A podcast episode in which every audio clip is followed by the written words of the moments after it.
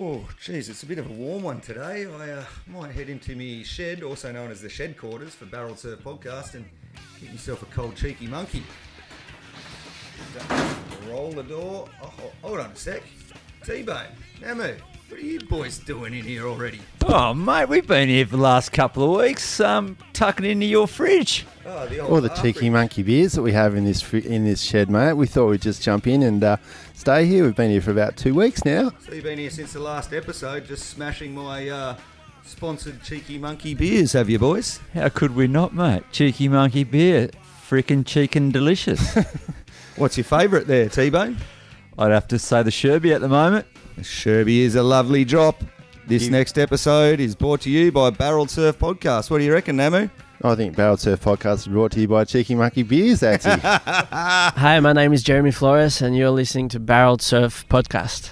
Once again, we're back in the studio, the shed quarters, and I think that Azzy's got a, little, a special little treat from Forester Estate Wines. Yeah, mate. Just uh, like to throw a shout out to Forester Estate. Estate, uh, mate. Twenty years strong in the southwest of WA here.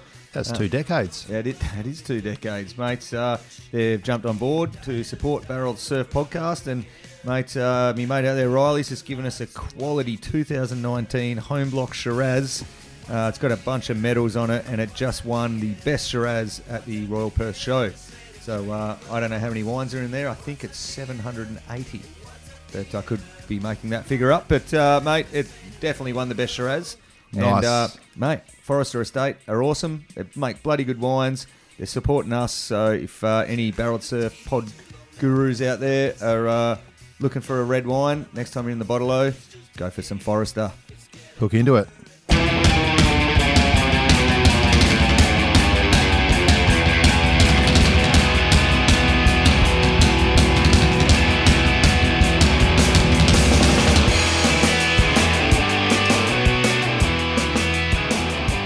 Okay, here we go. Back with Barrel Surf Podcast. It is Namu here with you. It is a lovely spring day in the southwest of Western Australia. Pleased to have T Bone back in the Barrel Surf Podcast studios. Hello, mate. It's been a while, mate. What a fantastic Friday it is. Fantastic Friday. So, uh, I th- believe you got a little little splash down the coast today. A little splash at a little secret location. yeah, did you get a couple or what? Yeah, got a couple of little waves. You got th- three waves in three hours. Three waves in three hours. That's a bit of hard work, but Three hours is the surf, mate. All good. Um, I did see a photo of the uh, the secret spot that you're talking about um, on one of the social media outlets, and it looked like there was cars parked halfway down the hill. it was. Yes, it Far was, out. mate. Yeah. Talk about blown out. Don't bother coming, kids, because it is absolutely finished around this area. I've hardly ever seen it that busy. But um, yeah, No, it was a great afternoon, mate. Yeah, good on you. Very, very happy to have a very special guest in the Barrel Surf podcast studios today. His name is Ben McCarthy, and he is a bit of a wave park guru. Would that be how you describe yourself, mate? Probably not, but welcome, Ben McCarthy. Hello, mate. Thanks, boys. Thanks for having us. And it's original Wave Park Gangster. You? oh, gee. Original wave park gangster. Mate, have you got that on your business cards? You've got me thinking. Yeah, mate. Let's do it. Let's, let's see that happening. So, uh, thanks for coming on board, Ben. Pleasure, guys. Thanks for having us. the heck has been going on today for you? Um, well, yeah, a lot of meetings. I've got a bit of Zoom fatigue, so this is a nice break for it. You know, quite often the meetings start early in the early hours for US time and then kind of travel through to European time. So having a chat to you guys and having a beer on a Friday afternoon is a welcome little retreat. Bit of face to face time, too. Yeah, Feels all um, too real. So I'm just looking back who it was. One of your uh, your contacts, Jonathan Lister from I guess he's a PR guy, made contact and said, "Do you want to have this chap Ben on your podcast?" And I said, "Well, I know Ben. He's just around the corner. I think he's expecting a Zoom meeting, wasn't he? But here you are, man. You're, you're sitting in you know, in, a, in the living room. We haven't got the uh, shed quarters up and running today, but yeah, good to have you on board. So, mate, tell me a little bit about how you first got involved with surf parks, wave parks. Wow.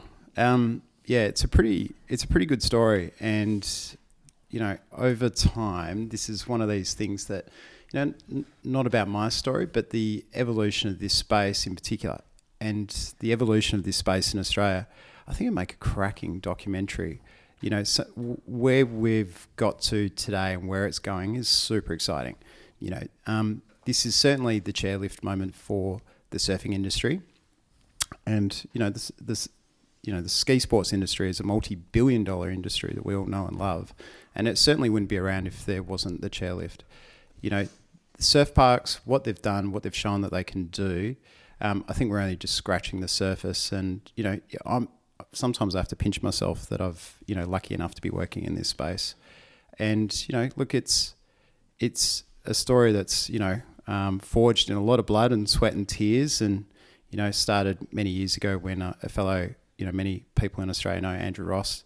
Um, you know, came into my office. I was playing in the property space for a number of years, and Andrew was looking for a piece of property to build a surf park. And you know, being a, an average Perth-based surfer myself, you know, really took interest to it and started assisting Andrew over some time. And one day he asked, "Do you want to quit your well-paid, secure job and come and build surf parks?"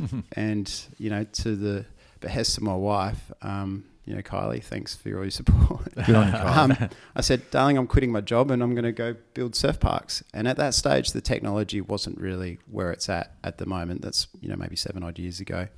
And Andrew, I went from a, you know, a great corner office on St. George's Terrace looking at Swan River to a startup office in the Fremantle jail on de- the former death row looking at Beautiful.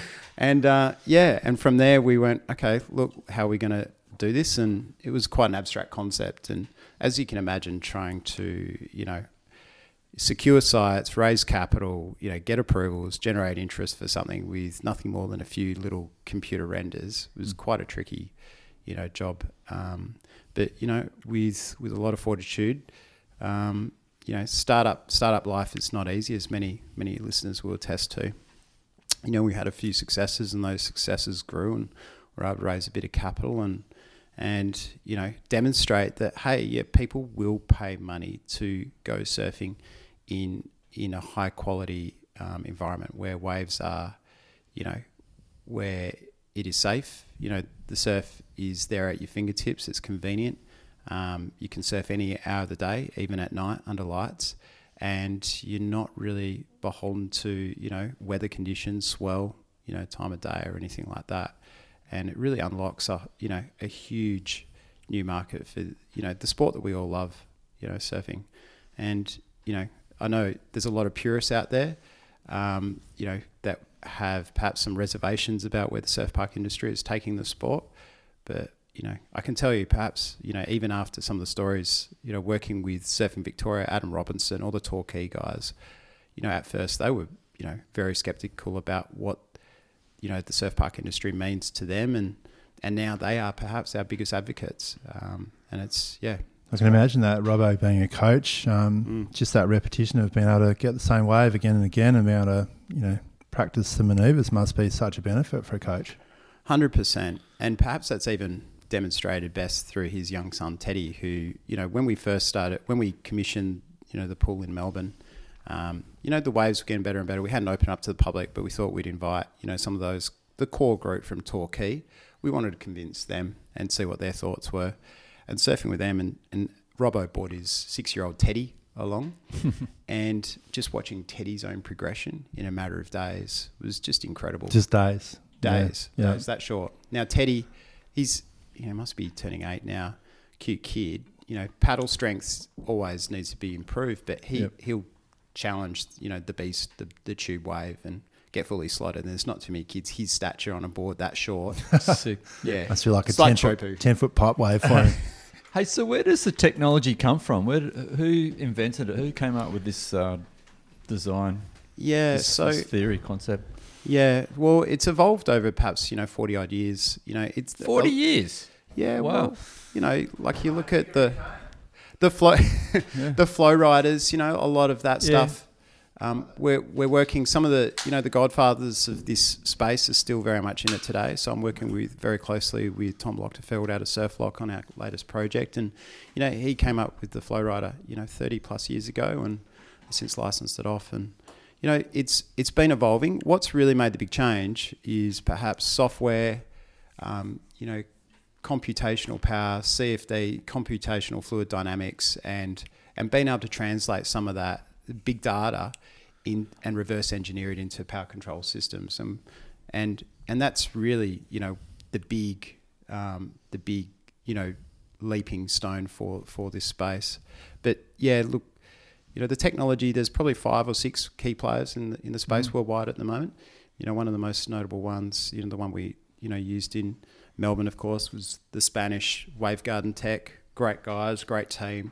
You know, really well resourced. You know, um, the machine. It's it's a beautiful machine, um, and you know builds really great quality waves, and it's super reliable, and it's just going to keep getting be- better from there and and on. Um, So those Um, guys at Wavegarden, they started with that sort of um, almost rolling wave, and I think there's one in Scotland, isn't there? They, I can't think what it's called, but you, you know. The way, yeah. So um, it was Surf Snowdonia. That's it's yeah. It's now Adventure Park um, over in Wales. It uses a similar tech to the Kelly Slater design. It's a it's a sled that's dragged through the water with a, a big motor essentially, and that's that's what we were looking at when we first got into the business ourselves. And then, you know, we were about to actually try to raise the capital for the Melbourne project using that tech when Wavegarden announced that they actually had something else up their sleeves, and we kind of tore up all The our plans. Cove. The Cove, and I guess this is where some of the the tech, you know, is really starting to find its straps. Is you know, ultimately, it's you know the I call it the third generation technology. The first generation tech was displacement of water to create a, a basic moving lump of water that had limited control Yep. over it and it reduces in size pretty quick. The second generation was this sled style tech where it imparts continual power into the wave and it can drag it along a bathymetry or a reef to create a really high quality wave. It still struggles with frequency and, and a little bit of variability. You know, the Kelly Slater wave pool is, is still considered to be an excellent wave. The third generation is really it's scalable, it's modular. There's not one point of mm. failure. It allows you to you know have a lot more control over the wave quality in terms of height, the pitch, the frequency. Mm-hmm. You know, the, the modern pools are all kind of generating, you know, 500 to 1,000 wave pulses per hour or wa- rideable waves in their main peak area. That sounds like a good little swell period. Lots of bums on seats. Yeah, well, it reduces that wave scarcity issue that, you know, you would have been tackled with today out in the surf. Yeah, so, yeah. in, in many respects, think it was know, operator error too. Couldn't even get onto them. And then, you know, where the tech is going now, you're just going to see it get upsized into smaller footprints and, you know, like the pneumatic tech, like we're deploying in our Sydney project at Wiseman's, um, you know, that's deploying a much, even a bigger wave up to two and a half meters in size exponentially. There's a lot more water. You can imagine how much energy goes Yeah. into that. And then the control on the wave type, you know, if you can dream of a type of wave, we essentially can now create it. I love that. That's so good. So you know the one in Urban Surf. What actually powers it? Is it diesel driven, mechan- electrically driven? What gives it the energy to? It's it's super clever, super clever because it's it's efficient in its design. Um, you know, it's it's a giant big gantry, and there's a bunch of uh, big motors that s- hold a rack and pinion system. There's all the there's pistons um, aligned in a vertical orientation down the wave generator, and these pistons move on this rack and pi- piston sy- system and push water out over from a deeper section over to a shallow bathymetry, and it drives this wave down the reef. And when the whole thing is in operation, all these pistons moving just slightly offset from each other looks like a mm-hmm. big sea snake moving, rattling through the water, and the the force that that that thing is generating, it's it's incredible. Makes the hair on the back of your neck stand up. That's for sure. So what's actually on the bottom of Urban Surf? What what is it? Hmm. Is it just like a regular pool bottom, or you got a few little rocks down there, mate? Uh, I s- Little yeah, air section with a little anchored thing like in um, Japan. You seen that? Yeah. No, I haven't. Yeah.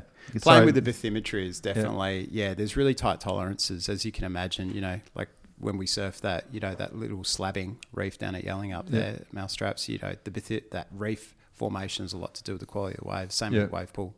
Um, you know, the the material itself, we had some really tricky ground conditions there, so we had to come out with our own proprietary uh, flexible pavement system. It took best part of 18 months of my life away anyway to, to work on. Um, it was tricky, but it's essentially a modified cement that has a geopolymer in it that moves up and down with the ground conditions, Wow. and it's it's pretty novel in its, itself. It's as far as I'm aware, it's actually the biggest recycled concrete uh, chamber in the world. So there was a lot of world firsts in the Melbourne project. Yeah. project. Wow. Yeah.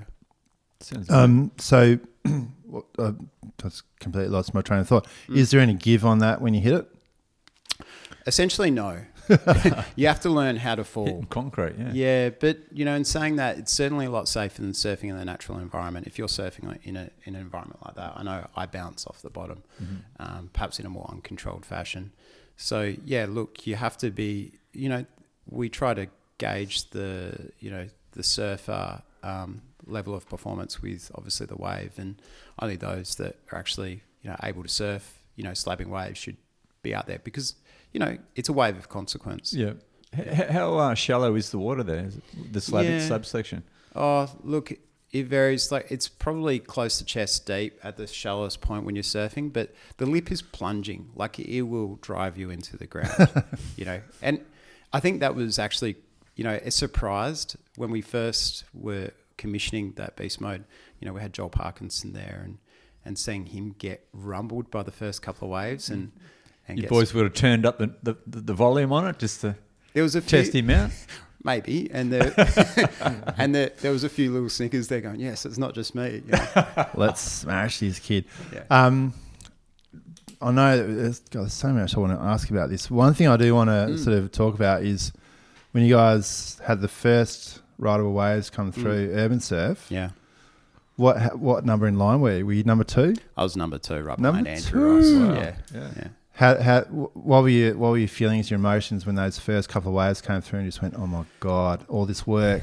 It was a bit of sensory overload. I think we're all a bit sleep deprived as well. Mm. Like you know, in the, I'd say in the year in the lead up um, to you know getting first waves. You know, we're traveling weekly. You know, from the west coast to the east coast, living a pretty tough life, working eighteen hour days, and and you know it was it was really tough actually because we were kind of pioneering. No one, there was no roadmap, no instruction manual for what we were doing, and you know it was a lot of guesswork. Not guesswork. We had to figure things out along the way. But um, you know, getting out in the water, it was it was surreal, and having that moment. And I can say, you know, with the boys that we all did that project with, you know, everyone from the guys that were working, you know, in you know in the trenches, doing the civil contracting all the way up. You know, there was we're we're all really tight as a result, and there was a lot of love for that project, and probably wouldn't have happened without that kind of level of dedication and commitment. And it does it does help, I guess, with the promise of being able to surf at your lunchtimes. If you Oh, if you're working on the tools during the day, you will work extra hard to make sure yeah. you get a I'll surf at, bet, at lunch. bet. How'd you go on that first wave? Yeah, mate. I, I actually can't remember. I don't think I did anything that impressive. I think yeah, it was. You just cruise, surely. Take the wave, just it- cruise. Well, there, we didn't know where the takeoff points were Right. or, anything like that. So That's why we sent out Joel Parko first, huh? yeah, to be honest, like we, I think um, you know we had Taj there, and it was awesome watching him kind of forge the way, and you know having him there, like we went, oh wow, you can actually take off that close to the wall, and Yep. he was doing all kinds of weird things, which all pushed us into into doing. How was the uptake when you first opened? Did you got a big, good response from the, the local like Melbourne community and people down at Torquay area and all that sort of? Mate, it was wild. Like there was, you know, obviously it was probably one of the worst kept secrets that we're now making waves, and people were standing on the rooftops of cars trying to get a glimpse of it. You know, taking rooms in the hotel across the road, and you know, some people were even breaking in, and Oh. um, you know, and you know, the interest from you know, it was great getting all the core community involved, getting all the Torquay core surfers in to say, hey, this is a real thing, and to get them to to see that they're willing to travel an hour and a half, you know, regularly to come and surf, and and you know, it's it really validated the product, the technology, and this whole business model, and which is really why, you know, there is so much confidence in this space. I think that that project, that business in particular, you know, has has really opened, um, you know, has done a lot for the industry, you know, globally. Um, two weeks ago, there was the awards. The Surf Park Summit was over in you know San Diego, you know, and that Melbourne project took out three out of the six awards. Wow. Best know, overall globally. park, yeah? Huge. Yeah, most appealing destination or most appealing surf park destination, which we were wrapped about. And that project has been up for other non surf industry awards. It was up for a, a national um, social infrastructure award against women ho- women hospices and you know actual real serious bits of infrastructure and Yep. to see that project to be a finalist on a national scale That's amazing. to see what it does you know for the local community you know to see carloads of middle-aged men run through screaming like little girls I can imagine. That's what I'd be doing. I'm still a virgin in the wave pool uh, yeah, arena. So T-Bone and I both both haven't wet our wick in the in the wave. Well, we were pools, toying we? with the idea, and then obviously, yeah, COVID got in the way. But um, We were actually going to go for the Mark Mathews keynote and uh, catch a few waves with him. I don't know why we didn't do it. Yeah, mate, it might have just been. it's pretty close to Christmas, if I can Yeah, remember. yeah. And then obviously COVID hit, and that's it. Well, he, of course, you know, is a well noted big wave charger. And to see him drop in and use that place at any given opportunity he can, you know, kind of was a real standout. And yeah, it's, uh, you know, that project, honestly, it had everything, including the kitchen sink, thrown at us. Like at, sta- at some stages, you know, we're walking around in, in this soft, muddy, you know, Melbourne clay, which turns into like pus when it gets wet. It was just horrendous. Thinking, how the hell are we going to get out of this? And and to think that it's going to be, you know, recognized as a world class destination was really hard to believe. Um, you know, it's yeah, it yeah, it was a great great experience. Oh wow! You know, when when designing the location, how, how much do you take in consideration the, the wind direction through the different seasons, or is it? I'm, I've I've never been to urban surf, but Mm. is it you've got big walls around it so you protect yourself from the wind, or you sort of set it up where? Yeah, the ideal situation, of course, is that you have the thing pointing in the offshore winds as much as you can. Um, you know, look, we know we're going to be quite often. Most locations have got a one one loc- one wind direction in the winter time and a complete 180 degree wind direction in the summertime. It's not like Perth, which always points south. South Yep. Perth is a pretty easy location. Melbourne is one of those tough locations. It's offshore quite often in the winter and it's onshore quite often in the summer. But you know, that's when you're trying to optimize the occupancy. There was a few other site conditions there that, you know, really uh, designated that. But the project we're working on now, like the wind does get into it more than actually what we thought. The offshore days, it does make the barrel really stand up and lurch. Yeah. But, you know, the onshore days are equally, they're great for airs. Still get barrel when it's a little bit onshore. Oh, on it's the slab? chandeliers in your Yeah. face. Yeah, Yeah. it teaches you how to barrel ride and how to negotiate tricky sections. But the project we're doing, Wiseman's Surf Lodge at the moment, like one of the one of the key reasons we've selected that idyllic location in the Hawkesbury River uh, region is because it is, you know, it's it's renowned for water skiing. There is no wind; it's so protected, and it's just going to be a glassy little piece of perfection. Go where the every single skiers go. Yeah. Yeah. Yeah, yeah. Oh, that's amazing. So, um, love to hear a bit more about the Wiseman's Ferry project north of Sydney. Um, so, w- might be a personal question, but Mm. did you get sort of headhunted by those guys to move across from urban, or how did that sort of work? Yeah, a little bit. Like, you know, JD and the team had, you know, he'd assembled an incredible team, um, you know, backed by, you know, some of the, you know, some of our favourite pro surfers. You know, um, I hadn't worked with the pneumatic technology before. You know, we all know what, we all love what we know. And, you know, and what we did in Melbourne was incredible, and that's what we're, you know, kind of committed to. We'd all drunk our Kool Aid. Um, so a group of Sydney boys had put together a team, um, you know, and pulled together a quite impressive team actually, you know, with hotel experience, you know, um, snow ski resort experience, you know, some significant property development experience, and then on, you know, also investment from Stephanie Gilmore, Joel Parkinson, Josh Kerr, Bede Durbidge, Jack Freestone, Alana Blanchard. Would have been cashed up after the sale of Balter, wouldn't it? Oh, it's not me to say where how they use their money, but you know, pl- recycling some beer money into surf park money. You know, Sounds pretty good. it's not a bad, you know, it's a bit of fun. Um, yeah, so I, f- over a period of a few months, you know, we started talking about the technology, and I started doing some due diligence into it, and you know, bit by bit, I became more and more convinced about, you know, one, the, the business model is really clever. Like it's, it's a membership based opportunity. It's a, it's a, it's a surf park that's going to be effectively owned by surfers. One of the thing that one of the things that blew my mind out of the Melbourne project was how many surfers that frequent that place wanted to have a piece of the action, and the Sydney project is exactly that. It's a it's just like your typical property trust, but instead of just having the property, you're going to be a part owner in in a in a in the world's biggest, most variable surf park.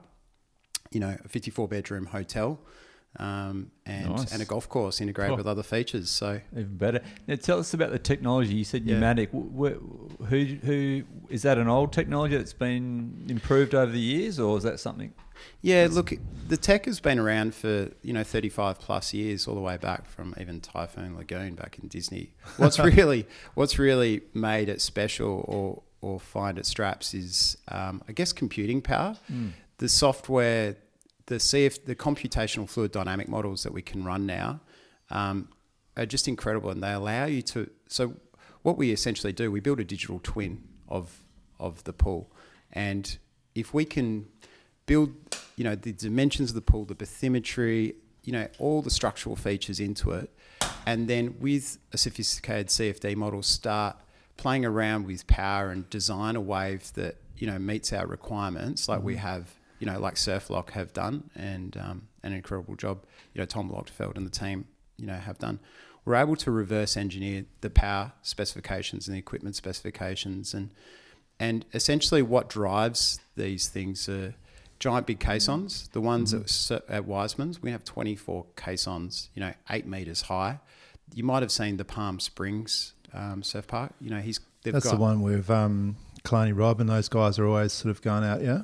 Correct. So we, we work pretty closely with some of those guys, and Cheyne Magnusson. You know, he's he's really been a lot of the uh, he's he's brought a, a lot of the DNA to the product that you know Surf Loch couldn't have even um, you know imagined in terms of fine tuning this thing. There's what these pools can do. Like we haven't even really um, you know found uh, you know What are we talking? What's what sort of waves is this thing going to produce? So we're going to be we'll be producing 2.5 meter high waves up to two, between two and 2.5 meter high waves every 20 to 30 seconds. Um, the typical wave will be an A-frame peak in the middle. We've got infinite control on the variability of the wave. If you essentially if you can imagine a type of wave, we're we're able to produce it. Um, anything from a point break, classic, you know, longboarder type wave through to you know, uh, something that we call the grower, which is like a shoulder high little takeoff, and Desert and then it- Point. yep, and it keeps beauty. growing down the line until it turns into a 2.5 meter You high make slapping sound barrel. so good. Well, like you should see some of these end sections. They're actually quite terrifying to look at. like I, anyone that's you know not a 16 year old that has the flexibility of you know a 50 kilo kid, I think yeah, that you'll be able to catapult out into the flats and do all kinds of crazy. It's really going to take surfing to the next level. It's exciting and. It and sounds like it's going to take the wave parks to the next level. Is that what you're saying? It's I think- it's going to yeah. set the benchmark now. I don't think people really understand how good this wave is going to be, and Wow. when they actually see it, I think you know again people are going to be you know climbing fences and scrambling to to do anything they can to get in to see this pool or be or you know become a member of it. And the way we've set it up, you know, just to be really clear, it's a, it's a property trust. There's it's a unit trust, and you know the surfers. It's it's going to be owned by surfers, you know, managed by surfers, and run by surfers for surfers. It's it's it's you know for us, it's our ideal. It's it's our idea of what a surfing nirvana would be. Wave Pool uh, Shangri-La. So um, we're just looking at the, um, just put the a bit of a video of the Palm Springs project up on the uh, computer screen there. So most people, I think, that are sort of interested in wave pools, I've got to say, I'm, I'm obsessed with these things. I'm just so into it.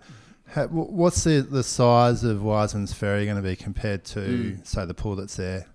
Yeah, so the Palm Springs job at the moment, so that was just the working prototype. They essentially ripped the back off an old wet and wild kind of swimmer wave pool. They didn't change any of the, you know, the pool dimensions or the bathymetry.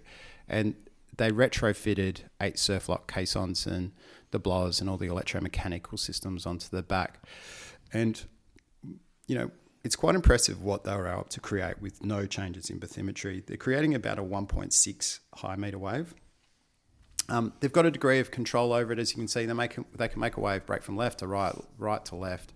Because it's so narrow, they're obviously just using one side of the pool. They're currently in the middle of an expansion program, and it's it's growing to a 16 caisson pool, which is kind of like where things start getting pretty serious. And they're upgrading their power Oh. control systems. You can see how heavy that saw a that pro wave get is. absolutely munched. Yeah, that's- so what they're going to be able to do with that though in a 16 caisson pool, you're going to be able to see proper, you know, A-frames, all kinds of waves in between. Um, how many caissons has Wiseman's got? 24. 24. Okay. And, they're, oh. and they're going to be bigger and more powerful. as Right. well. So it's, yeah. so we think I it's mean, going to set the benchmark again by a few extra Awesome. notches in the That Because benchmark. that, looks- 'cause that looks pretty small. the actual pool. No, yeah, the waves that they're riding it is pretty small. Yeah, it's 1.4 to 1.6 Yeah. on the takeoff, and they do diminish in size. But it's just to prove that this pneumatic technology mm-hmm. is working. So Yeah. I don't, I myself, I don't think it's meant to be a representation of like where modern surf parks are. It's a mm-hmm. representation of what the technology is capable of. And you know, the great thing is if you can achieve good in in the models, you know, like we know we can achieve excellent in the Yeah. real world. Now, uh, us just thinking about um, how many ways mm. the it, it can produce. I think you might have said that before. So, let's say in a, if you go out for an hour, how many waves would, would the average punter expect to get? At, at, Well, unlike you today, T Bone, you'd probably get, you'd get so the I'm idea. to find out here, mate.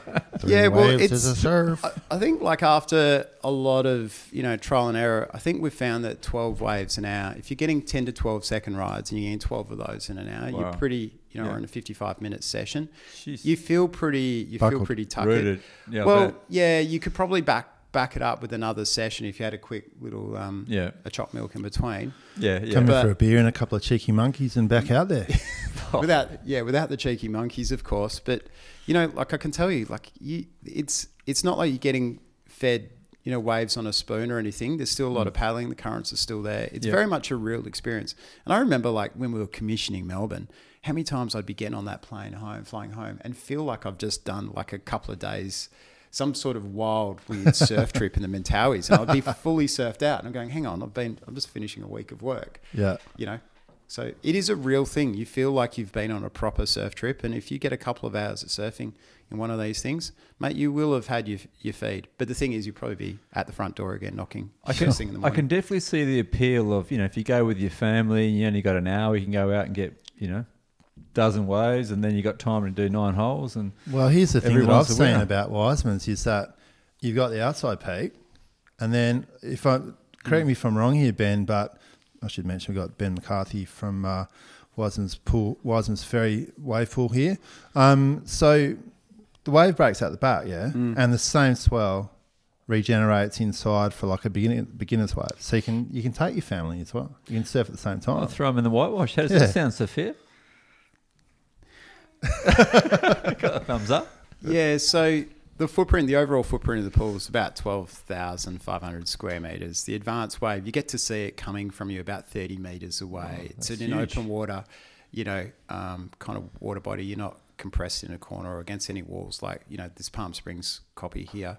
Um, so it's quite a natural surfing experience. You know, the thing is when you start when you take wave scarcity away, everyone no one's really challenging each other for waves. There'll be surf guides out there making sure everyone's playing nice. But a lot of the ego, the hostility is removed. And that secondary that that reform wave comes through, hits another secondary wave, reef, and that's I can tell you that's actually looking really good in itself. It's been designed. The central peak is designed to be very much like a Waikiki little uh, green face wave, Nice. and then the shoulders, the left and the right, is designed to operate um, like Noosa on its best day. So 12,500 metres is the playing area. Yeah. Just put into, into perspective here, how, how many square metres was Urban Surf? Yeah, that pool is about twenty-two thousand square Yeah. meters, so Yeah. it's a slightly smaller footprint. Yeah. But you know, where it works on a So that's two sides, yeah. correct. Yeah. Yeah, yep. But this is just a slightly different format. Again, pneumatics versus mechanical technology allows you to do different things. It's horses. They're both they're both great. It's like choosing between chocolate, vanilla, and you know, there's pros and cons to each, and some are better suited to different businesses and different locations. So where are we at now with um, Wiseman? I mean, we sort- spoke about it before off air. So Well, we're super excited. Um, you know, there's we'll be making some announcements shortly about. Um, so the f- we opened the fund with I don't think we've spent a single cent in marketing, and we released the fund on Wiseman's.surf um, only only maybe ten or twelve weeks ago. It's it's been really well received. It's it's of course you know been funded by it's both wholesale and retail money. Um, you know, we weren't too sure. Of course, when you do something like this, you're really nervous about how well it's going to be received and what's the surfing community going to think about it. You know, Sydney is probably one of the best locations we could release a product like this. We've been through again a tough period, you know, through COVID. There's a Um, bit of money in the Northern Beaches, I hear, in Sydney. Yeah, well, you know, it's probably a good time in, you know, a lot of the ASX and the property market's done pretty well. So a lot of people are looking for a place to put their money. Um, so the way it's set up, it's a it's a unit trust. Unit trust essentially owns the property, the surf park, the golf course, the 54 bedroom hotel. Um, the unit trust will generate revenue through the operations and running the surf park and the resort and all the different events. And then there's you know you'll get paid dividends. We're forecasting you know about six and a half percent per annum, and and um, you know and like any other property trust fund, you know you get to benefit from other things like you know capital growth, etc. But only not only that, forget the investment side. You know it's you get to be a member of something that you know we think is going to be is our ideal surfing nirvana, and give you you know essentially a, a resource that is pretty hard to tap into otherwise. definitely. When you say events, do you mean like you're gonna have like um like Doof doof. surf like doof doof events Doof or doof. or surf surf i contests stuff like that? Is that what you mean by events or? Yeah, well, everything from corporate events, like it blew us away in Melbourne how big you know the demand was for corporate style events. So that's one way of generating revenue. But it's, you know, absolutely, like you know, if this is the biggest, most variable wave in the world, then we, I'm certainly expecting us to be able to, um, you know, hold national and international surf comps. Um, the way it's set up, it's it's a beautiful, idyllic location. I'd, you know, as long as we're cognizant of the concerns of any lo- the local community who are hugely supportive of the project, um, you know, I'd love to see a whole bunch of different music and, you know, even just community-based events, you know, for Disabled Surfers Association, Yeah, et cetera, definitely. et cetera. There's so much you can do. Um, what's your So thought? when you when when are you sort of anticipating sort of breaking yeah, ground sorry. and that sort of thing. Yeah, so um, we're we're going to be making some announcements shortly about how how capitalised we are, and it's pretty exciting to say it's not if, it's now when, and we're going to be mobilising to get ready to start construction. I'd, you know, I'd like to say early in the new year we've got our contractors poised and ready to go, and they believe it's a 12 month construction process. There's not a lot, actually, you know, a lot of the works is actually you know related to the surf park itself. All the hotel rooms are all a big refit, and we're using the existing bones of the existing resort, so it's not too complicated. Mm. Are you going to be on the front line during the construction, mate, with your helmet on and Yep. You- barking orders to the boys? Well, yeah, I'll be there a fair bit. Yeah. But yeah, hopefully I don't, you know, need to be living on site like we did in Melbourne. We, you know, it's a bit easier second time around, and we've got a really competent team and contractor, Yeah. thankfully. Hey, just talking about events before, um, they had obviously had the Surf Ranch on the WSL um, World Tour. Now they've pulled it this year. We've sort of had mixed feelings. We definitely um, agree that a wave park event is it it definitely has its space. What's your thoughts on the, on when they did have the Surf Ranch event? Do you get much uh, I don't know people talking about it? Oh. now, be honest, Benno. Yeah, Let it's us know like what watching you really paint think, dry to me. You know, um, I think it does do things that allow you to, sh- like, you know, the Lemoore project. It's great, it's epic, but it does have limited wave frequency and variability. Like every wave is is perfect. It's great. It's a great wave, but how often do you want to watch that? We all like to. I think you know, Stab Mag did some some interesting work with their Stab High sessions, particularly over the Waco BSR project. Um, and as the tech gets more, let's say, uh, explosive and can do more varied things, I think it's only get more exciting. But you know, imagine having a 36 or a 42 man heat over two and a half hours with you know music and lights, Yeah, and it's pretty compressing it all and turning Yeah. into a bit of a party. Look, in the right they blew the setting, thing. Yeah. in the in the right setting, it should be awesome. Yeah. So with um, with Lemoore, what is it? A wave every eight minutes or ten minutes? I think in competition, don't quote me on this. Well, too late now. I think they run it normally at four minutes, but when it's in competition, it might be 12 or 15 minutes. I'm not sure on exactly. When it's competition, to get that perfection, I think they run it at a lower frequency.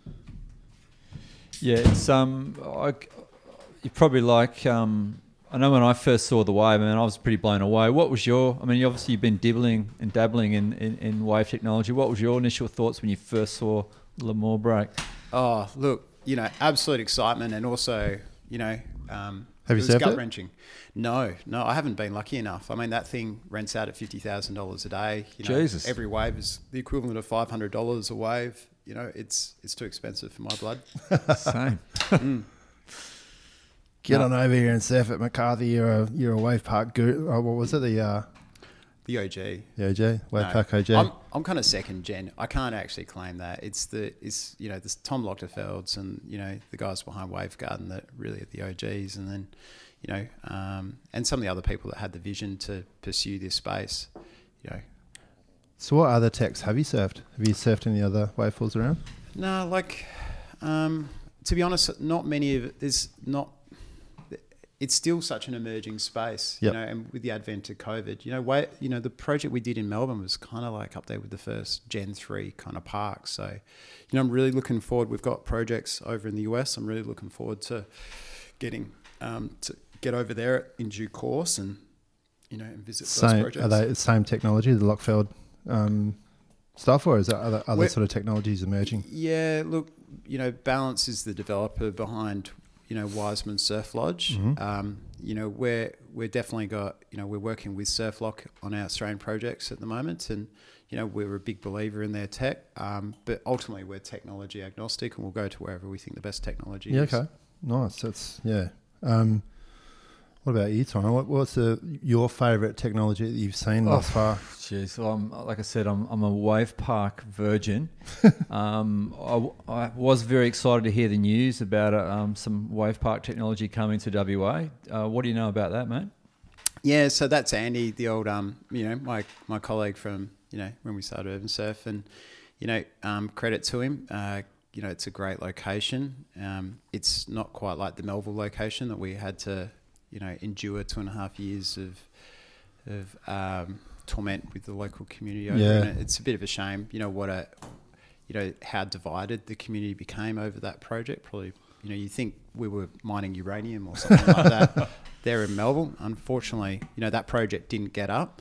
Um, but I think equally, you know, it's it's great. We're really wrapped for you know Andrew and the Aventura guys to to secure that site. I think it's going to be a great outcome for the surfing, you know, community in Perth. Um, So where, where is the site for that? I know you're not involved with it, but yeah, it's just opposite of Cockburn Central there on Okay. Concept Road in Jandakot. Um, it's a great location, adjacent to the PTA car park. Um, you know, great infrastructure around there. It's- The state government's just committed to a sixty million dollar, or just finishing the sixty million dollar flyover. Um, what Andrew and the team at Aventura are going to be doing is going to be nothing short of incredible. There's a lot of learnings from project number one, so project number two and three and four are only Yeah. going to get better and better. I think you know in many ways this Cockburn project is going to set its own benchmark. Um, I think from what I understand, you know, we talk to Andrew, Andy all the time. It's going to be a 56 um, module wave garden pool, and you know what so the just some perspective there. What's the Melbourne one? Forty odd. Yeah, so that's uh, 48. It's yeah, so it's it's getting longer. So the one in South Korea is a really good example. The one in um, Brazil, if you've seen any of the footage of that, and the Wavegarden guys over time have been able to refine the bathymetry and really you, you can see the quality of the wave now. It's just getting incredible. They've got a good little pop end section there, so even you know middle-aged men like you and I can hopefully get an air game going. um, Not with these footy old footy knees here, Ben. mate, I got to ask you, um, bathymetry. I can't even say it, mate. What, tell me what- Bathymetry. but Bathymetry, ocean floor, my man. oh, ocean floor. Thanks, mate. Thanks. Sorry, sorry, sorry, sorry. it's a little Sorry, more Tyrone. complex than that. Tell us Yeah. about bathymetry, Ben. I've heard you say that a few times. I'm thinking, what the fuck's Flo- Li- Florida life- pool. lifelong surfer. It's kind of, what's bathymetry, mate? I'm just yeah. yeah. So yeah, it's it it's got a lot to do with you know obviously wave quality and the tolerances are really tight. And when you're working with big civil equipment and trying to you know work with something that's designed like a, a skate park on acid, Oh. it's yeah, it it's one of the trickiest parts of the overall projects. Yeah. These projects are complicated. That's why, you know, ultimately, I don't think you're ever going to see as many surf parks as golf course driving ranges or anything like that. Um, they're really difficult projects. There's a lot of different um, disciplines of engineering and Yeah. um, so forth that go into it. Speaking of engineering, like you were saying before, that um, wave park technologies Mm. started what 30, 40 years ago. Yeah. Over the last sort of five years or two years, how advanced has the engineering moved? Like, has it been a real slow, gradual improvement of the technology, or is it just the last few years that sort of Yeah. I, nuts? Yeah, it's. I'd say it's with the advent of big data and computational processing and dealing with really massive graphics files, like Mhm. you know these computation computational fluid uh, models now, like their processing power, the graphics chips that they're using, you know, the data that goes into rendering these models, and how many. A lot of the, these parks are the product of you know, 20,000 models before we kind of go, oh, is that what it looks like? Yeah, a lot of it's, you know, Wow. it's not accidental, but it's trial and error. And Yeah. you've got to keep refining and, revol- re- you know, evolving. And once you find something you like, you go, okay, now you can start reverse engineering all Yeah. the systems and the, you know, the equipment specifications around it. So, where do you think we'll be in the next 10 years? Yeah, that's Sky's the limit, surely. Yeah, I think you know one of the biggest things will probably change is you know energy costs are going to drop. So you know wave generators are going to not be so worried about you know energy costs, particularly with the advent of renewable energy. You know, it makes sense that surf parks are of course you know powered with renewable energy, as you know Wiseman Surf is. You know that's 100% powered with accredited green power sources. Um, know, it comes at a premium. I think you know renewable energy over you know energy costs in the long term are forecast to drop significantly. You know, West Australia's got some of the highest energy costs going around, unfortunately, which is just blows my mind. You know, considering the wind and solar Yeah, resources we've got sun, here. Yeah. You know, so I think energy is not going to be a commodity. It's going to be more of an infrastructure cost. Mm-hmm. When that happens, we're going to have an abundance or surplus of energy. You're not going to be telling the kids to turn the lights off or turn the spa off or anything like that. And we're not going to be so worried about our wave pools chewing up. I think there's a natural kind of ceiling though in the size. I think two and a half to three meters is just going to be that where it just kind of doesn't make sense to go any bigger than that because the power requirements go exponentially bigger. Um, so Could I you think potentially see like a boutique. What's that? Could you see like a boutique big wave one, Oh. just like a one-off sort of thing, like Nothing four stopping four you. meter waves? Nothing stopping you, billionaire, or you guys pulling out of the hat, and you know, from doing that. And there are a few, you know, projects like that in the works, private surf parks. Okay. you know, so You know, it'd be pretty cool that you could say, all right, I want to surf a wave like macaronis today. mm. And you go down to your local wave park and go, macaronis, please. Is that that's that's actually going to be very doable in the next couple of years. Like you'll be able to come down to Wiseman Surf, and I think you'll be able to program, you know, with with some RFID chips. The pool will know, okay, you're in the takeoff position. You've already pre-programmed your ten waves or twelve waves that you wanted. That's crazy. And, and if you wanted a macaronis profile, we'll be able to give it to you. wow? you know, so that's Two foot houses, right thanks. two foot houses for Nami. yeah. But I think like the biggest change isn't necessarily going to be the tech. It's actually going to be the progression of the sport. Like, um, you know, there's been a lot of investment into sports worldwide. You know, you know, velodromes and how many AFL footy ovals and cricket ovals and surfing really just hasn't. It's still quite a grassroots sport, and there's not a place. That you can kind of practice it. There's not, other than the ocean, there's not a place Yeah. we can go to and congregate. Um, so I think it's it's the progression of the sport at a at a local scale is just just watching what it's done for surfing in Melbourne in such a short period of time, you know, and including the fact it's been in the world's biggest lockdown. Um, you know, Albie Layer, for instance, you know, he spent five hours surfing BSR Waco and he stomped, you know, an, a proper forward flip into, you know, back onto the face of the wave and got on a plane and went surf off the wall in Hawaii. And Yeah. on, on literally on his first wave, landed a front flip, exactly what he did in the wave. Freak. pool.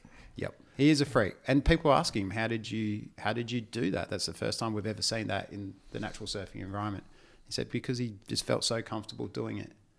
You know, I think what we're going to see over the next few years, the next world champions are certainly going to be coming out of these types of wave pools. Yeah, it's got it's got to be such an advantage for like you see like the young young girls like Sierra Kerr and Yeah, Well, the ladybirds. because I mean the the aerial surfing uh, in, on the pro tour for women's is probably not there's probably uh, maybe one or two or three that actually pulled out an air during the comp, but that's Mm. going to um, really Radically lift change. the uh, the standard over the next few years, especially with those young girls. Uh, some of the airs they're doing, just it's unbelievable.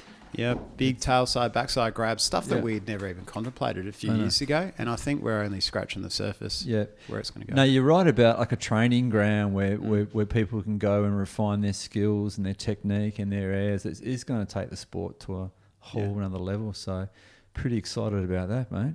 Yeah, yeah. I just hope we're not too old to kind of participate in it. And I guess you know that's the other thing about these surf parks.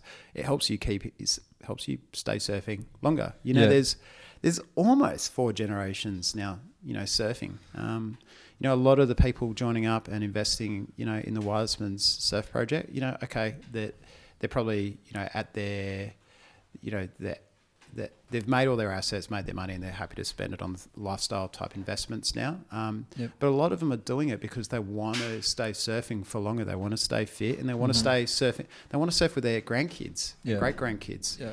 and surf with the mums. And you know that's the other great thing that you know is just awesome from these types of spaces. We're all time poor these days, and seeing a lot of you know seeing the girls get back into the sport. You know, in Torquay there was these gorgeous. You know, soul of the earth Torquay mums that Yeah. perhaps you know dabbled in the sport when they were teenagers Yeah. and before they had kids and work and family and all Mhm. the life pressures. Mm-hmm. To see them get back into the sport, to see you know how inclusive it is, and mate, it's yeah, it's pretty awesome. It's gonna, I think, you know, for all the naysayers out there, that's going to make your local lineup a lot busier. You know, I think there's a lot of positives that come out of it as well. So, you know, over the last five years, how many wave parks have popped up in different countries? Because I've heard Korea, Brazil. I mean, Yeah. how much has it grown over the last couple of years? Look, it's probably still very much at its infancy. The, Yeah. This year's Surf Park Summit, um, I think people were going, wow, okay, just now it's a real thing. Before that, it was very speculative and very conceptual because there really wasn't much market data to go off. Yeah. Now there's there's perhaps about six or seven surf parks around the world, and they're all doing quite well for themselves. There mm-hmm. is real demand, and they're in they're all very different products in very different locations, and they're all doing quite well. There's there's different business models for different locations. Essentially, there's you know your turnstile product like Melbourne is. There's your destination type product like we're doing at mm-hmm. Wiseman's. Um, and then there's kind of your integrated master plan community project, which is kind of like what you're used to with you know your golf course estate. I'm really excited. There's one in Brazil.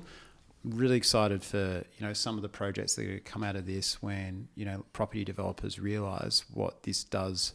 Instead of having you know a, a park or a golf course or an aquatic center, which quite often lose a lot of money, what these things can do if run correctly can add a lot of you know amenity and value to the, their own projects. So I think you know now there's a lot more um, because the data is there, the money is starting to follow, and we can now start introducing things like debt and stuff like that into these projects, which just makes them a lot more viable. And you're going to start seeing them pop up a lot quicker um, now. Can you see more than one in, in Perth? Yeah, it's a funny. Yeah, Perth is a funny market. Like we don't necessarily have the population, but we're surf mad. Surf And- mad. but we, you know, and also because of the way Perth is distributed, you know, basically cut into north and south. Yep. You know, I can see there being a northern project as well. Mm. You know, like, you know, they only ever build one IKEA in every capital city, but I think Perth might be the only place in the world that they're thinking about building a second IKEA. In the south? Well, yeah, maybe. And then I think you know I think you'll see the same Right about next to the surf wave parks. pool, We love I, we love IKEA and we love surf parks. I think. It- yeah, it's yeah, oh, it's it's a crazy one.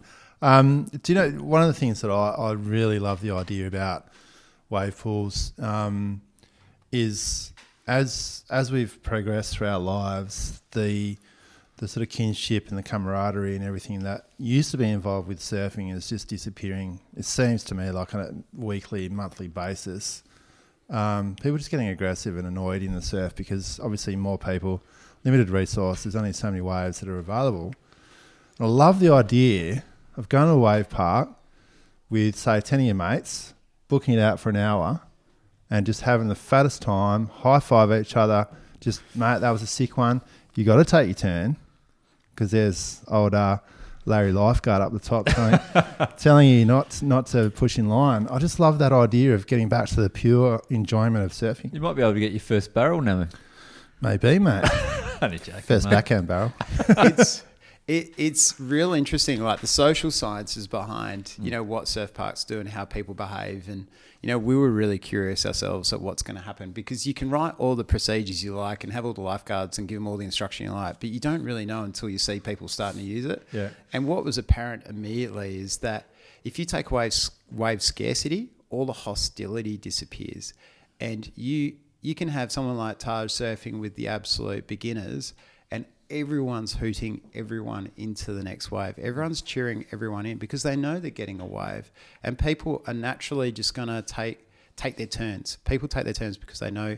Have you ever watched pro skateboarders? You mm. know, at a at a ramp, you know, when they finish a maneuver or they're sitting at the end of a bowl, everyone whacks their boards, and it's really supportive. It's a very supportive environment. Like the wave pool environment is the same. Everyone is just sharing the stoke with each other, and because this app, it, the atmosphere is electric. Like whether or not it's your first surf in a wave pool or your hundredth surf in the wave pool, you cannot help but kind of get caught up in in the stoke factor. Yeah. it's Yeah, awesome. because we like to think that we're a tribe, but you know, three out of four surfs almost. It We're, seems we're all yeah. hyenas trying to Yeah. feed Yeah. on, Yeah, a, on a exactly. carcass. It's carcass. And, yeah.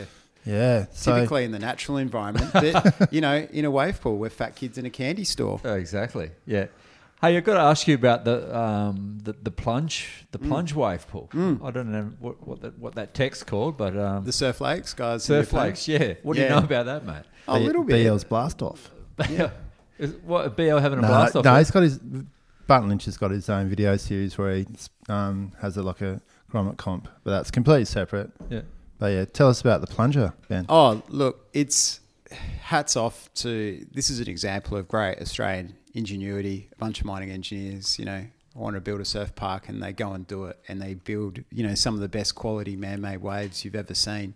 You know, um, I, you know, I've got my own thoughts, which I'll, you know, keep reserved, but it's. I think anyone would agree it's one of the best quality waves. Whether or not, I really hope they get some commercial projects up. I, I know they've got a few announced. I really, I'm looking forward to seeing. You know, these guys are great. You know, bit of Australian ingenuity. Yep. You know, make its footprint on a world scale, and you know, um, it doesn't fit. I guess the model for our Wiseman's project. It's a lot bigger. It's it's a bit more intense. I know they're working on more. I think the future of wave parks is going to be, you know, smaller footprint, more efficient, not Yep. such a huge feat of engineering, and the, the guys will tailor their product, I'm sure, and you know, and bring it in. Um, Hey, So- you- go go, on. go, now, mate. Oh, one thing with that project that I, I've sort of thought about is if, uh, and I know that it, it sort of got shut down for a fair, fair amount of time. If one part of it sort of breaks down, the whole thing is finished for a while, isn't it? It's no like that's the- the- yeah the single point of failure, and that's kind Okay, of like the that's you Kelly. Slater pools as well. So they've all got one kind of big motor. If something goes, you know, bang, then you know it's out for a long period of time. Could be months, could be a year. So that's one of the advantages of what I call the third generation. You know, um, you know the the modular mechanical systems like in Melbourne, we can lose ten percent of the modules, or the Wiseman's project, we can you know lose even four blowers or caissons, and we can still create really high quality waves. The equipment is just simply Oh, cool. it's all factory grade equipment. It gets simply plug and play, loaded in, and off you go. So, yeah, scalable, modular. Um, it also has a number of other advantages. It's usually off the shelf, serviceable, lower energy requirements, Oh, etc. sounds pretty good. So you can do a bit of maintenance on the on the on the equipment, but obviously still keep the waves Correct. turning over. Yeah, yeah, and that is one of the advantages with the pneumatic tech. Like you just you don't need to service these things. It's all mining grade equipment, and they'll last. You know, the stuff in you know Typhoon Lagoon only had its it was only you know much smaller scale. It's you know, not even you know of our scale, but only just had a major refit. It's 35 years into its operation. So what you're doing over in Wiseman, like Mm. hotels, golf course, pool. Is there any other um, similar resorts around the world that you guys have? No, not like this. So we're kind of reimagining what what your ideal destination might be. You know, obviously with advent COVID, we're not able to travel. So this is what we consider to be. You know, we're all time poor. So Wiseman's it's it's an hour north of you know the Sydney Harbour Bridge. If you're not familiar with it, it's this iconic Australia Australian location surrounded by you know red sandstone cliffs with On the Hawkesbury, yeah? Yep, in the Hawkesbury um, River. Um, it's it's an underutilized existing golf course at the moment, and we're just going to. We've got one of the best architects in Australia, um, Kelvin Ho from Akin Atelier. He's going to um, revamp all the hotel rooms. We've got one of Australia's best landscape architects, Will Dangar. Um, you know, do, supporting us with all the landscape design, and we're we're plugging in this ridiculous, preposterous wave pool into one of the most beautiful locations um, to create what we were certain is going to be a world class destination. And I don't think people realize, you know, once once you see this place, you'll never you know, be able to unsee it. And and I think there'll be a degree of desperation for people to do anything. They'll be climbing over the top of each other to be able to get in. Mate, I got to ask you, how do I sell it to the wife and my two girls? They don't play golf or surf. What what can they do? Yeah, that's. It's, we've tried to create a product where it's it's exactly that. How do I sell Yeah. it to the wife? And that was the Yeah. key question we asked ourselves. And we, we think we've created a product where you basically can't say no. Um, Okay. So we've we've so the one of the one of the clever things about is it is you know the fact that um, it's a unit trust, it's a property fund. You invest in it, you get a return, you get capital growth. It's commensurate with I other the wife funds. would like that. Yeah, so you can use your self-managed super. Um, investors get first right or refusal to become a member, Yeah. and the memberships start at three thousand six hundred dollars a year, and that gives you twenty-four hours of surfing in the advanced wave, nine hours in the beginner, Yeah. or it's it, actually a really high-quality intermediate wave, and four nights accommodation, and you can buy more if you want as well on top of that, but what's there for you and the wife. You know, there's something there for everyone. You know, everything from you know the health and wellness facilities, the co-working facilities, the club room. It's a great place for you to you know um, to es- escape. I don't have two weeks each year to be able to go up to the Mentawais, unfortunately, or typically, nor the wife or the family would would let me. But you know what? This is a location that I can see myself taking my wife and my family and them fully enjoying it Yeah. and even my wife, you know, getting in, having a dabble with surfing and, and the kids. So, you know, everything we've, you know, we've got everything from multi-sport courts, um, you know, cryo chambers, spas, sauna, spa, you know, um, the, the folks at Harvest are going to be providing the food and beverage. You know, we're wrapped to have them as our partner.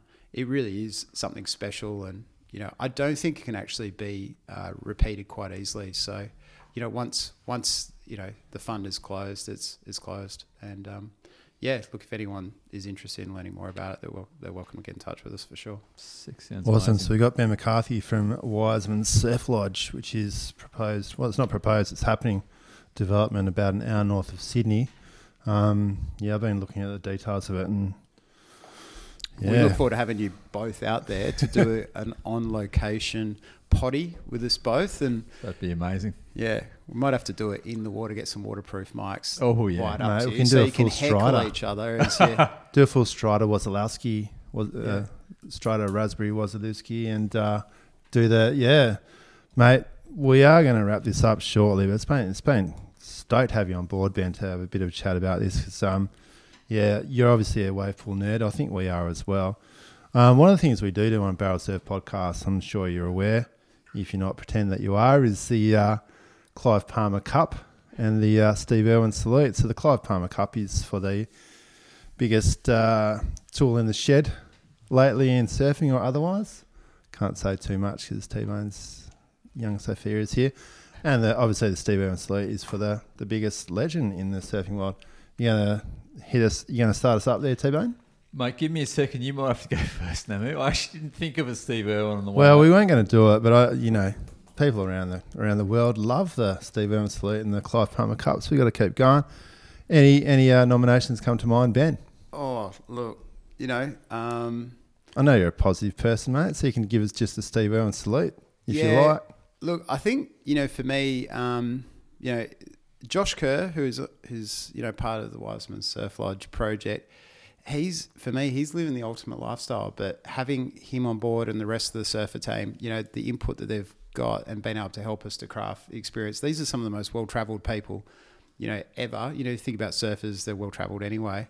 But you know, for to to have the valued input from from Josh and Sierra into this project, and you know, um, and really clever input, you know, into everything about how the business model works. Um, re- yeah, we're really lucky to have them on board. It's, it's a bit that's a bit soft though, isn't it? No, that's guys. right. We need a Steve Irwin. Every, every time we radio into him, he's somewhere else. He seems to have escaped the COVID life. He'll be at pit stops, or next he's in Texas, Waco, and you know he's living the dream still. Do you know what? We actually gave the, some of the pros the um, Clive Palmer Cup, didn't we, at some point for being able to travel wherever they wanted. Oh, well, Kelly Slater. Get the think- wave, Think get- Kelly got the got the Clive. Yeah, he's, yeah, can't give Kelly the Clive.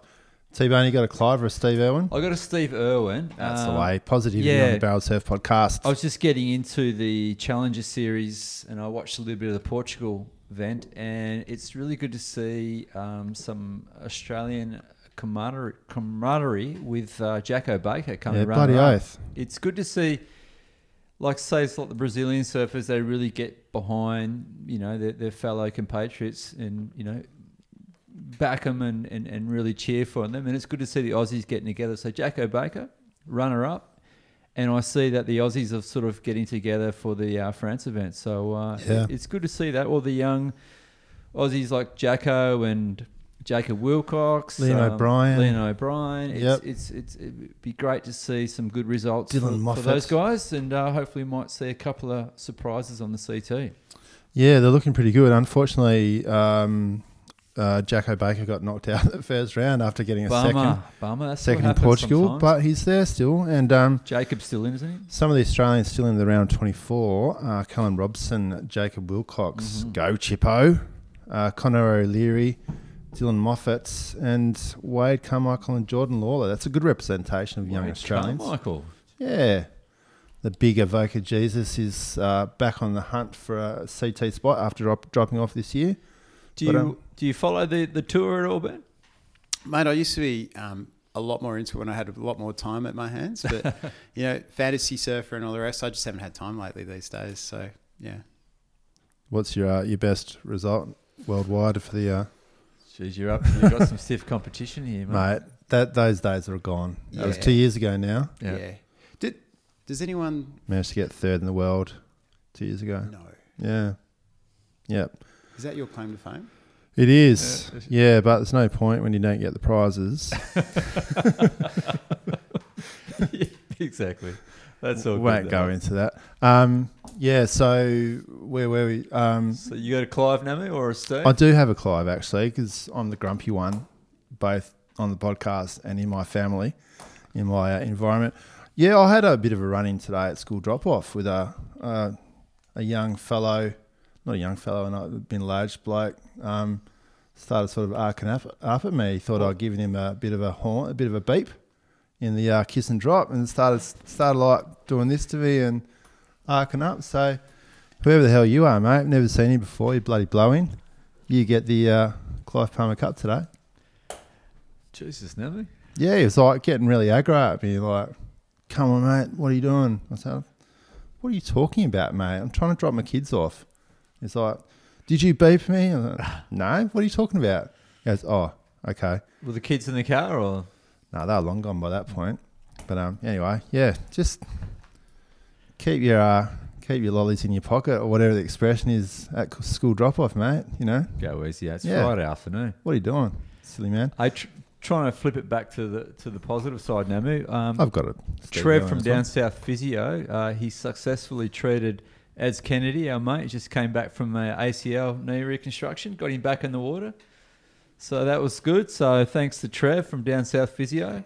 The uh, I think Namu's still going there to see Trev for his uh, yeah, his well, back. I think we actually might have to give Trev the Clive Palmer. The amount of times we mention him on the podcast, maybe he's given Adsy a bit of a deal on his. nah, I'm just joking, Trev. we love you, mate. He's actually coming on shortly to give us a bit of a uh, breakdown of what we need to do as aging surfers, middle-aged surfers. Oh, that'd be good. Yeah. Definitely need that. Yep. So my um, yeah, my uh, Steve Irwin salute is to Ben McCarthy. has joined us today. He's tell, told us all about the wave pools around the place, and uh, so stoked to hear about it. It's just what just an accolade. yeah, mate. You've Thank you. got it this week. Not Very even nominated. You've got you've got the I know, cup. mate. Congratulations, mate. Does it come with anything? Ah, maybe a few free beers. I've had those. Thank you. enjoyable they have. Actually, while we are here, I do have a uh, another Clive Palmer for both of you for missing out on the third installation ins- installment of the uh, Bay- Barry Doyle Cup golfing weekend. Oh, yeah. Sorry about that, Emma. Yeah. That's all right, mate.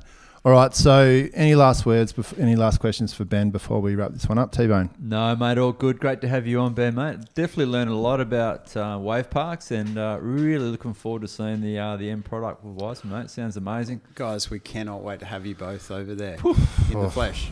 Yes, seriously. That would be I'm- amazing. I'm, I'm getting goosebumps thinking about it, mate. You've obviously got a huge passion for these projects, so love love to hear that. I love I love hearing passionate people about yeah, I can. projects that they're into. It's so good to see. So yeah, keep it up, mate. Look forward to seeing this uh, as it progresses. and to both of you guys for you know running a great podcast and yeah and you know to the to the listeners out there as well that obviously you know it's it's a great potty and mate I love hearing all the episodes you know every every couple of weeks Yeah, thanks, mate. mate. Yeah. So just before we go, la- one last word I've got is that uh, you know, if you're if you're against the the full surfing and the wave pools and that sort of thing, you don't necessarily have to be involved. I guess it's like a TV show. If you don't like it, don't watch it. Um, it just seems to me that there's a, a lot of different options going to be available in the coming years as surfers, and I can embrace it. Oh, 100% embrace it. All right, thanks, Ben McCarthy, T Bone. We've got Sophia Yolden here at the end of the table. Sophia, come quick, say come and hello. say come and say goodbye to everyone, Sophia. Talk, love. Hello. Hello, goodbye. Okay. You've been listening to Barrel Surf Podcast. We are powered by Cheeky Monkey and Forester Estate Wines. Thanks for listening. We'll catch you next time.